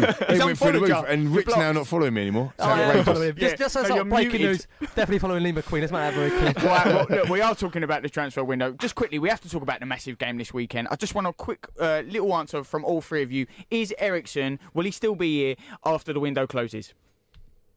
I don't know. I, d- I don't know. I'm Um, really glad I started with you, Rick. Right, Lee. Uh, Hundred percent, and I and I and I go back to the tweet I did uh, two weeks, three weeks ago when the transfer window was open. My predictions have all come. My mic dropping situation. I'll be definitely dropping the mic when that window closes because Eriksen will still be a Tottenham player. I think a couple of months ago, as I was saying, I, I kind of said I want Eriksen to be sold because I knew we'd be in this situation where we we we you know he's got this contract issue. Um, do I think he'll stay? I think that he is going to stay until January at least. Um, the only issue I think the Spurs would have is maybe if Neymar goes to PSG and then PSG have a lot of money in. That they might decide, you know, he might go. He, he wants to go. He'll probably go to Spain next summer, so we might move from now. But I think Eriksen will stay. Just quickly then, Lee, this might sound ridiculous, but you said, you know, Spurs back their manager. They got his number one target, they got his number two target, they got his number three target. Does realistically uh, he have a right to sort of be miserable and moan, even though he got his targets? Of course, you know, there's a other little things bit, behind, but I, I think a little bit, and this is the reason why it's one of my bits of other research. as Well, not last season, the season before, the closeout season, we just had that mental game at Wembley, five four against Leicester City, if everybody remembers. And Poch come out and said all these things. Everybody said, "Oh, he means we've got to spend money." He didn't mean any of that. But what he also did, uh, Rick saying that he did mean that, but he didn't. He said we He need to be brave and so on and so forth. What he did also oh. do, though, in, in all seriousness, is he went and met with Christian Eriksen and he had dinner with him and he, he had a, um, a sit down with him when well, it? when there was that two, well that's the point that's the point I'm, um, I'm saying about him being miserable that's two seasons left the point that Jamie's making that was two seasons ago so he had two years left on his contract the club have been trying to tie Christian Eriksen down for at least two years yeah, but if doing wants that deal to run down, what can the club do? Because This is the issue nowadays. You see it with Paul Pogba. You see it with all these different players. Look at Sanchez. Everybody they've got they've got the uh, the player power. Answer your question: Has he got a right to be miserable? If he sees Christian Eriksen is key to his plans and he's built the foundation of our club or the team, sorry, around Christian Eriksen, and we've all sat here and said various different times. I know Chris Cowlin absolutely loves it as well. I know Mel that was on the pod loves Christian Eriksen. We all love Christian. He's a quality player if he's built that foundation around Christian Eriksen, of course he don't want him to go. It looks like he's going to go at some point, and therefore he should be grumpy. It's almost like losing, you know, uh, um, you know, a, a younger brother or something like that to, you know, when they go and emigrate. But and as you're not Jamie gonna him says, for you can't see it as family. You can't get sentimental with the players. He you know, you does, can't see him as that but little he brother. does. He's That's- got to go. you know, South that's- American. That's the, South the American blood. point is Yeah. that Who, yeah, Christian maybe it's- Eriksen? No, Pochettino. South American blood, it might be that, but Jay's talked about the man management stuff. Everybody wants to play for Pochettino. This is the first time this current crop of players don't seem, inverted commas, like that they want to play for him all of a sudden. It's very strange, isn't it?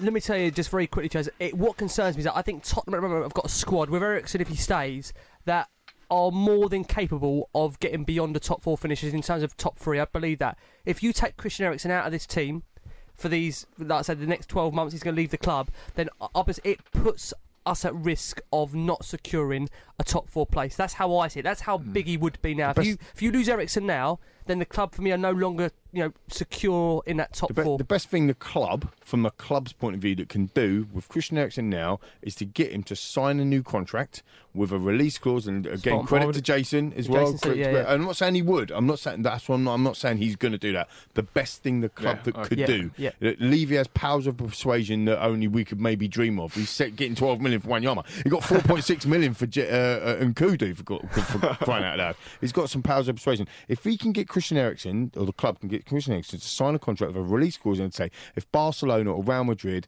during the next summer come in for you, you can go for pittance or whatever, like the Toby Alderweireld contract situation. That would be the best thing. I can't see it personally, like you, you Jamie. I think it, it, it will hold out and go on a free. It'd be an Aaron Ramsey situation. It'd be a disaster, but that's the best we can hope for. Or Christian says, do you know what? The only place that I feel really loved and the only place that actually really do want me, they've had enough time, is Tottenham Hotspur. And do you know what? We are a massive club and we are brilliant. And I, do you know what? I'm going to knuckle down. I'm going to help us win the Champions League.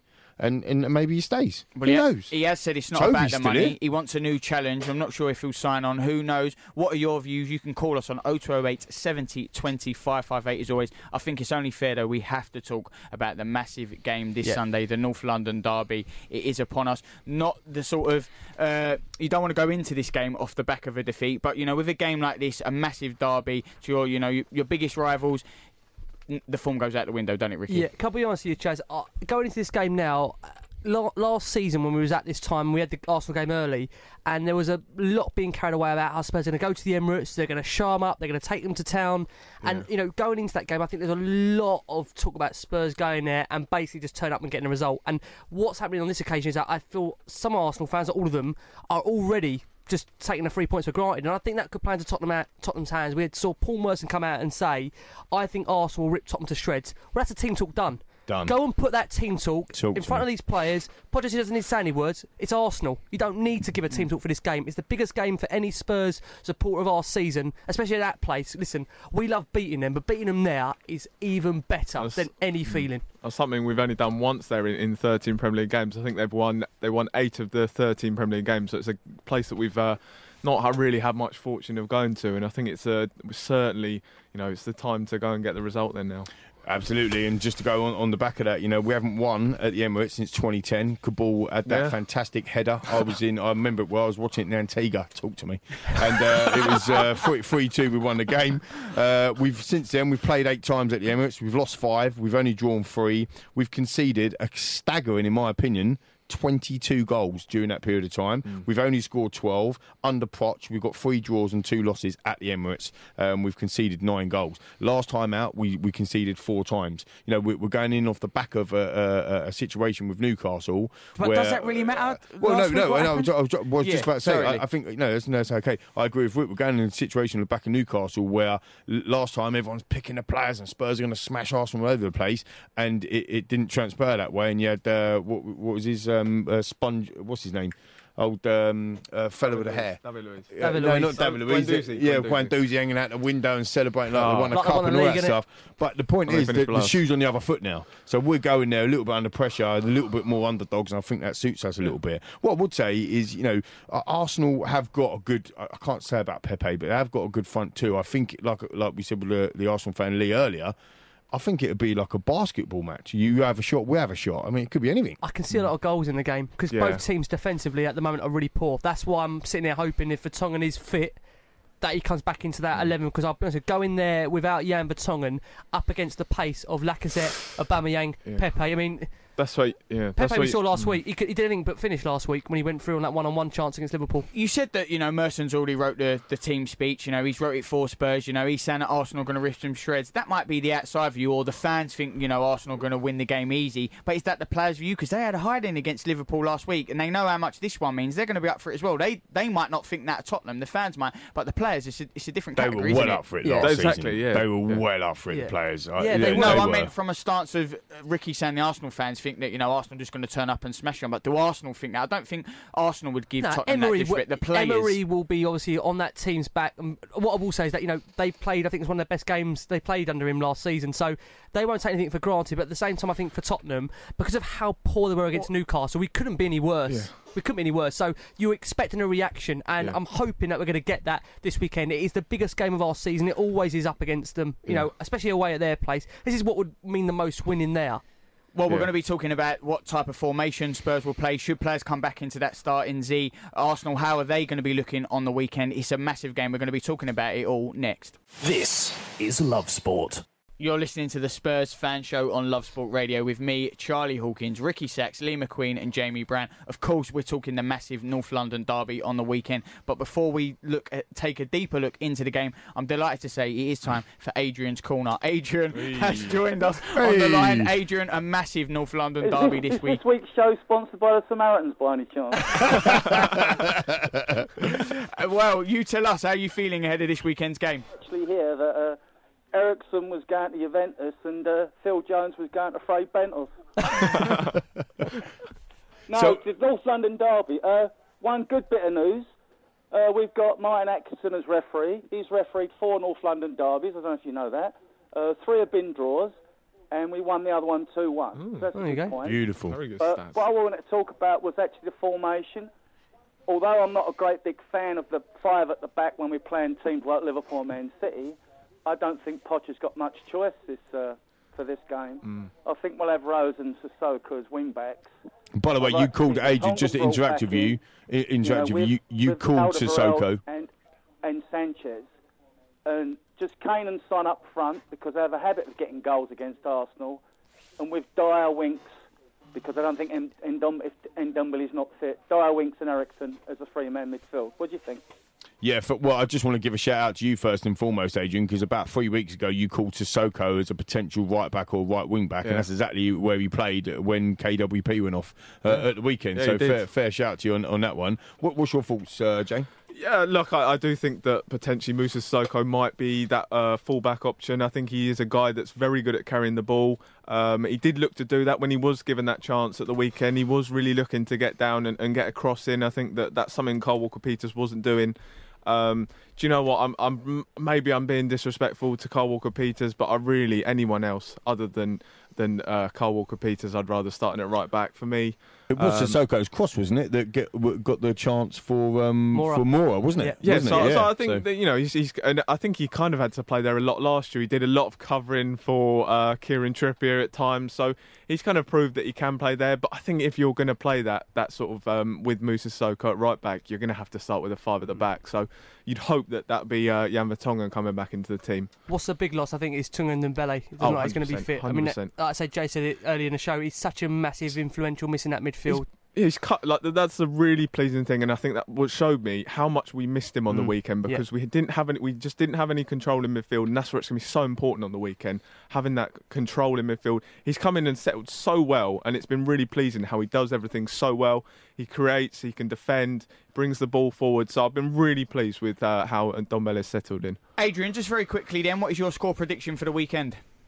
Well, I had a tenner on Spurs, so uh, I'm 2 1 to Spurs away. Yes, Two one Spurs. Adrian. Away Get games in are totally different. This is one thing you didn't talk about earlier. You know, I mean, we do get space away from home. They won't park the bus. They'll come up. Yeah. They'll frighten us, obviously. It's a but very uh, true point. we'll Adrian, just because you're one you know, step to ahead, this next damage, half an hour, this is it. We're going to be talking all about it. Adrian's corner there. Thank you for calling. man, We really, Cheers, Adrian. Cheers, we really Adrian. appreciate that. Well, he did mention that, you know, Arsenal aren't going to park the bus. Spurs can play the way they want to play that. Will that play into your hands and what what formation or starting lineup do you want to see this I think- weekend? I'm sorry, Rick, I think I think we will probably go through at the back. I think he, he, he maybe, uh, well, I say maybe. I think he will. So I think he He's forced into reintegrate that, Jan. yeah. I think Jan will get back into the side. Davinson and Toby. I think he probably will play Sissoko as a as a, a right wing back. Um, and I do think Davies will start. I Do you don't think know Eriksen what, will start? Oh, I think 100% Eriksen will has start. to You think he'll start. start? Eriksen has 100%. to start. I, I, I don't, I don't I'm not- even I'm think not- it's You any have, doubt. you have to bear in mind that think- this game comes one day before the European transfer Just window shuts. Yeah, it just didn't. I work. think That- he's that- staying. I mean, I, I, I think he's staying as well. And yeah. I think, sorry to interrupt you, No, but I, I think Yeah, I yeah. think if he starts. You, we all know he's staying Yeah. because of that exact fact. He, if he don't start or he ain't nowhere near the squad, he, he's Gone. he's talking to Yeah, other. Do you know yeah. what I mean? Someone's coming in for him. Um, but yeah, I, I yeah, I, I, I, don't know. I don't know. Can I be honest? I do honestly believe it's easy to say this that the team selection will dictate how this game goes. Because if Eriksen's in that team, if Jan Vertonghen's in that team, I'm hundred percent more confident.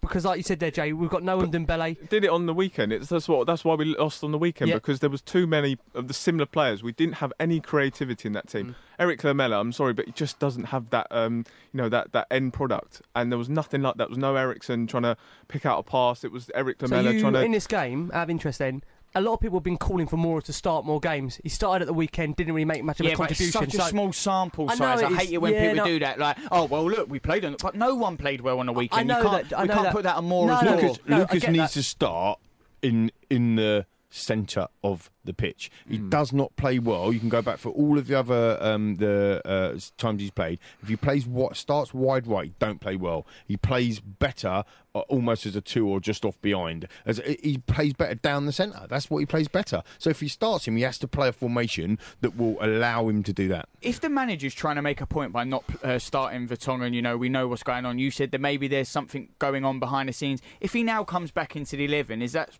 point sort of now invalid, or is he No. sort of he's made it and he's like, oh what? Now we're playing Arsenal. He's straight back in well, the side. let me say something. It's a great point, It's a great point. But all I will say on that is that we faced Man United last season at Old Trafford away from home, and at that time, Alderweireld couldn't get near the team. Danny Rose couldn't get near the team, but he brought those two players Hmm. back in because he understood the importance of that fixture, and we got the result. This Can I is just not say a game. though, on that? Can Mm. I just say, and I might be wrong, so please correct me, Mm. but that was after the transfer window closed. So they couldn't go anywhere. So then what he said, he had a conversation with everybody yeah. together Mm. when he knew that's what his squad was, and he said, Every, it's a blank canvas, everyone's got a chance. And that, that meant right. them Yeah, yeah, too. no, Whereas yeah, actually, you can't have that with Eriksen at the minute because it's still open. But also, he understands surely the importance of this game to supporters, where no matter what is going on, you still play your best available team to you. And again, I'll make that Mm. point. If Eriksen, well, if Eriksen is in the supporters, he's a squad as he is at the moment, then for me, he's still able to feature in games. His head is still in the right place. If Eriksen's head is not in the right place, it should not be in the squad because as supporters, we can't seem to understand that. If he's on, if he's in the, if he's in the squad. He's in the right frame of mind to be introduced at any minute. That's what you are as a substitute. You're on that bench because you've got the possibility of being called upon any single moment. What would what do Tottenham need to do then this weekend to a get the three points at the Emirates, and what do they need to do to nullify that attacking threat that Lee mentioned of Arsenal? concentrate from minute one, start fast. Those are the two most important things that Spurs haven't done so far this season and at the back end of last season. Look at the domestic form over the last three to six months. Spurs haven't started games quick enough, and concentration wise, it hasn't been there, Jay, is it? Yeah, if you, uh, I think, and the the other issue would be you have to have someone creative in that, and that's why he cannot afford to have this whatever he's got with Eriksen. Just has to put it aside, and he has to have some creativity in there. I think, Ndombele is a guy that's come in and proved that he's really creative.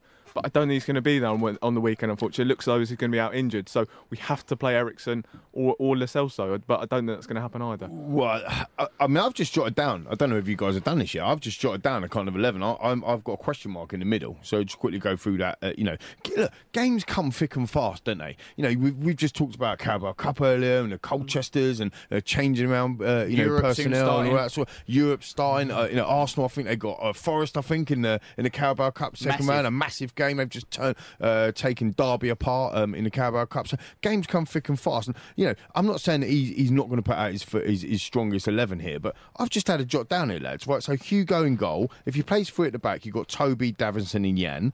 You could um, argue Sissoko's a, uh, as a wing back, and say uh, Ben Davies is a wing back because of the Rose chat that we had earlier. Winks central midfield, but he can't partner with Sissoko because he's playing as a right back. So where hmm. who- that's my question mark. And then Yeah. you start no Eriksen because his head's turned. Say Dele. Dele's back, right? You've got to play Dele. So you play You have Dele, play Dele. Dele behind Kane with Lucas Is and he Son. ready to start that game But- straight but away, who- coming who- back who from sits injury? there? Dele Alli won't be ready to come. Dele Alli won't be ready So to you don't want him to the team. start? I don't. Well, no, I don't think he'll be ready to start. I, don't, I think he's coming back off a hamstring, and you've got to be careful with that because that's the sort of injury.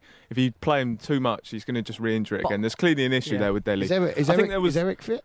Um, Eric Dier's fit. Yeah, Eric Dier. So He Eric, plays Dier, Eric then. Dier could go into He the team. plays. But he ain't yeah. got a choice. Look at my little numbers here. He ain't got a choice. think that- Dier and Winks in the central midfield. But it's hardly. I don't mean rude. It's hardly inspiring, isn't it? Wanyama's not going to be. It's Careful, just sold into careful Bruges. with Twitter, mate. Careful. No, but it's no, I'm not rude. It's hardly inspiring. It, it, listen, uh, you got you got Lucas and Solly in that team.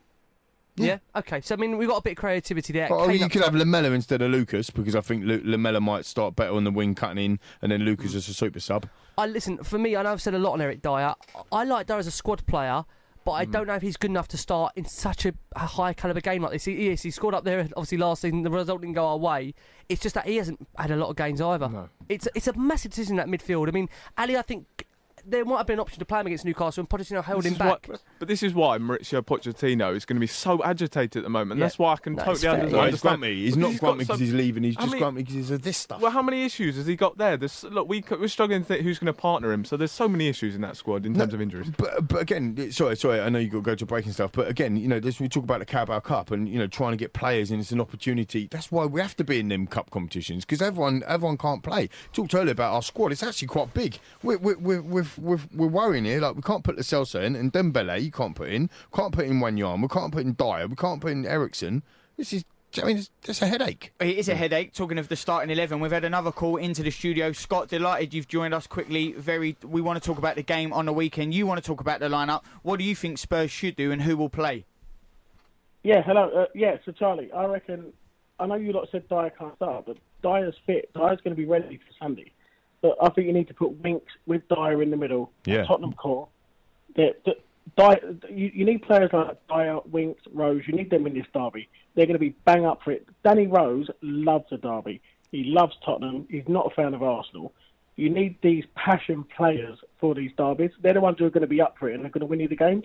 Scott, listen, you know if you've been listening to our shows that I was the advocate of Danny Sane in the summer. However, having said that, watching him on reflection the last three games, he hasn't been good enough. That, that's my concern, and I do think Pochettino, if Ben Davies is in a position where he's fully fit, I think he is going to bring Davies in for Rose. As much as I get Rose loves a derby, I think he'll end up bringing Davies Do- in. do- have we forgotten Scott? Just uh, you made a brilliant point, I think, about Eric Dier, and we just talked about it just quickly before you came on.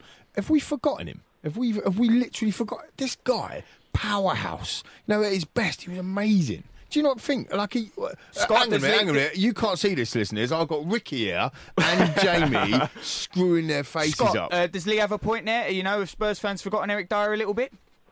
No, I, I think I think it's just Pochettino. He's just not a Pochettino player. I think that's all it is. I think because Pochettino, he, he only normally uses, even barely in some games, he uses a one half sort of holding midfielder, and Dier is sort of mixed between a holding midfielder or a centre back. He's not too sure where he sits, and I think because we had Wanyama last season, who was brilliant, that sort of kept Dier out of the team. We've got Sissoko, who sort of half plays there this year. They've brought Ndombele. I just think Dier just doesn't fit into the team. And so I'm not sure he's a Pochettino player, but in these sort of games, you need him. You need a player like that. You mentioned at these sort of games because they are different. Obviously, the derbies form goes right out the window. What is your prediction for the weekend, Scott?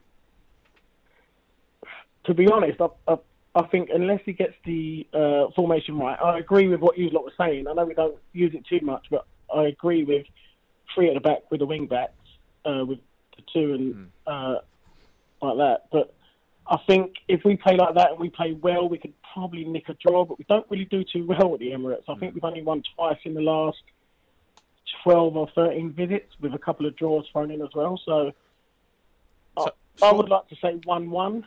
If we play the, if I- I think I think what Poch needs to do is probably swallow his pride a bit. He needs to play Jan. He needs to play Dier, play Yeah. Rose. But if he does that and you know swallows his pride a bit, we, we can get a result. Good points there, Scott. Sorry, we're out of time. We would have appreciated the call there. We Thanks, Scott. always want the callers. Thank you for calling in. After the break, we are going to get an Arsenal fan on to give the opposition preview, and then we're going to get the predictions of the scores in the studio. Love Sport. This is the Spurs fan show on Love Sport Radio with me, Charlie Hawkins, Ricky Sachs, Lee McQueen, and Jamie Brown. I'm telling you, it's a struggle keeping these lot. So it's a shame we don't let the, in the breaks record here because these are this is better Would than the be off content we air. It'd be Ofcom. I, I couldn't. It's too dangerous for you for in the studio. They're all disagreeing ahead of the massive game this weekend, but now it is time for the opposition view because I'm delighted to say we've been joined on the phone by Love Sports' very own Mike Stavru. Mike, thank you for joining us ahead of the game. Firstly, I want to ask there was a bit of a. There was a bit of thing on Twitter this week. You know, Danny Mills on Sky Sports. They he done a combined eleven, only two Arsenal plans, uh, two Arsenal players. A lot of fans weren't happy. What do you make of that? Uh, I don't care about Danny, what Danny Mills has to say, mate. Nor do I, to be fair. I don't I, think I care what was Paul Merson's to say though. I care what Paul Merson's to say. Mike, what do you reckon about Paul Merson's comments? Really? What do you reckon about Paul Um, Merson's comments? I'm not going to talk about Paul Merson because um, I, I know a few things about him, and uh, let's let's just say I, I don't think his judgment's fantastic. You know, I don't want to talk about pundits, but Charlie, I, I want to give you props because being in with these guys must be like walking into the Lions Den, mate. so, so congrats. Cheers, mate. What um, what are your thoughts ahead of the massive game on the weekend? Both teams were, um, you know, coming off the back of a defeat, so I don't know if that changes it because the form does go out the window. It's a massive game for both. Arsenal are at home. Are you? Where do you stand on it? You know, it's a tight one. A few predictions have all been really draws, apart from one Spurs prediction. We haven't got the guys' prediction in the studio yet, but what are you thinking? Um, I rarely go into a North London derby that confident, uh, Charlie, but I'm going into this one confident just based on it. It's at home, and um, last season we turned them over. I mean that that result was ridiculous. I think that's one of my favourites in recent memory. Four two at home, and just yeah, I mean I've watched a bit of Spurs this year, and I've I've not been convinced to be honest with you. Um, I feel like Pochettino's sort of in. I'm not sure what you guys think, but he's sort of in no man's land at the moment because I think he really did want the, the United or Madrid job, and for whatever reason, it didn't quite work out. For him. And, uh, it's and, not uh, April Fool's Day today. no, no, no, seriously, I, I, I do think he looks a bit unsettled there. I mean, I wouldn't go as far as some fans are saying, like going into meltdown, because it's only three games into the season. But I think there's a few issues at Spurs. Something um, at fullback as well. I know Ricky was banging on about it this this summer about them not reinforcing that area, and I think that's somewhere that Arsenal can target because we've got um, we've got amazing wide players and with Bangham and Pepe. So I think we can cause them troubles, and yeah, I, I really can't see past an Arsenal win. I think one player I was really impressed with impressed with at the weekend was Pepe. Um, what do you think Arsenal's attack's going to be on the weekend? Uh, this this is the million dollar question, to be honest, and it'll be interesting to see how he, how he lines up. I, he won't obviously go as defensive as he did against Liverpool because that would just be suicide. Um, but I think you will see the the front four play. I think Lacazette, uh, Pepe, Aubameyang um, will will play, and um, the, the only point of concern really is Ozil, and I don't think he'll throw him straight in because he's not quite fit and he's not been playing. He's he's been left out of the squad. Emery's talked a lot about his physicality and how he doesn't really fancy him in the big game, so I'd be surprised. Uh, but I think those three, and then in midfield, I think I personally would play Joe Willock because I mean it doesn't get much better than, than scoring your first senior goal for the club against Spurs. I mean what what a moment that would be. Mike, Um, Mike, you talk- love to play Dreamland, absolute dreamland. Mike, you're mentioning obviously Arsenal's attacking options. You know, it- it's easy to speak of the positives, but what about the negatives? Because they do ship goals. Tottenham, they've been creating chances, maybe haven't been clinical enough themselves, but Arsenal do leak goals. Liverpool cut them apart last week. Tottenham only need a sniff, and they could get one, and you know the ties changed. Is that still a problem? We know it's a problem, but how big? You know, with Tottenham on the door this weekend. Look, I, I promise you, I've not got my rose tinted glasses on. I promise you, but that result against Liverpool, I'd say for the first time, even though we conceded quite a lot of possession to their fullbacks, I feel like they still didn't create that many clear cut chances in, in the first half, and then there was They a scored few three. errors. yeah. What in the, in the first half they scored one and that was a that was a header and then No, in- scored, in- they scored three in the half, game. They scored three in the game. You Yeah, lost I- 3 I 0. No, you I- lost I 3 was 1, watching sorry. Game, mate. I was watching the game. Yeah, yeah. Um, David Luiz has made has made a. But you lost mistake 3-1. in, in, the, in the second half, and I, I, I think there was a few more factors than than just the scoreline. So. uh, Yeah, I mean, it'll, it'll be interesting to see, and obviously, yeah, we do have a lot of defensive deficiencies, Charlie. We, all, we can all see that. So it, it might be one of them situations where it's a goal fest, but you know what it is about the North London Derby. Everyone knows and says the same thing. Form goes out the window, and it's just really about who wants it more on the day. Well, just very quickly then, Mike, uh, what is your score prediction for the weekend? Um, I'm going to go for. I, I don't think it's going to be a blowout. I think it's going to be quite tight. Um, I'm, I'm going to I'm going to go something like two one to Arsenal. 2 1 to Arsenal. Mike, thank you so much for Cheers, giving us a bit of your time. Cheers, Mike. Stavrey there, Love Sports' very own. He gave his prediction, a bit of banter there, back and forth with Lee. Obviously, we know the attacking threat, but Arsenal do ship goals. It's now time for your three predictions. Jamie, I'm going to start with you. What do you think ahead of this weekend? Um, for me, I think there will be a lot of goals, as we said. It's I think guaranteed goals, there- isn't it, from is. both I sides? think that you know Spurs are in a bit of a bit of a jumble at the moment with their defence. I think Arsenal's defence really just don't rate it at all. Um, I'm going to go for three-two to Spurs. 3 2 to Spurs. Lee.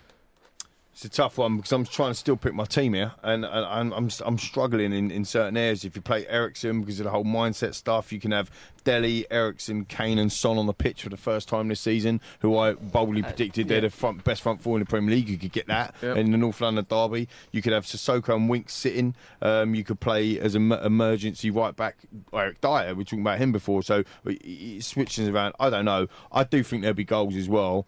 Um, so I'm going for nil nil. Ricky. I'm going to go for a 1 all. I'm going for 1 all. Yeah.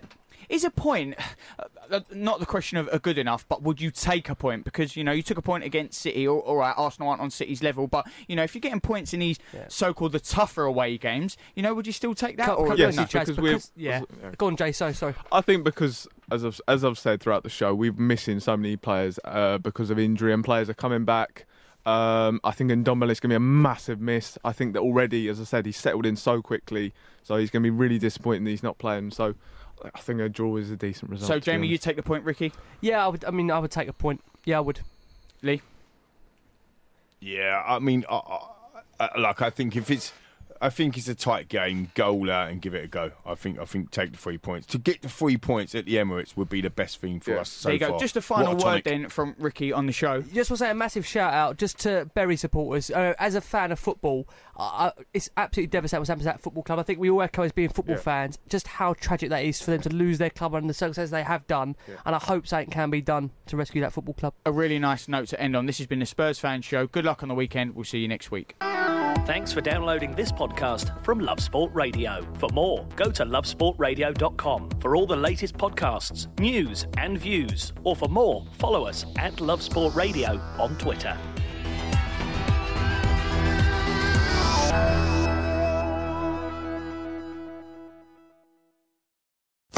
Sports Social Podcast Network.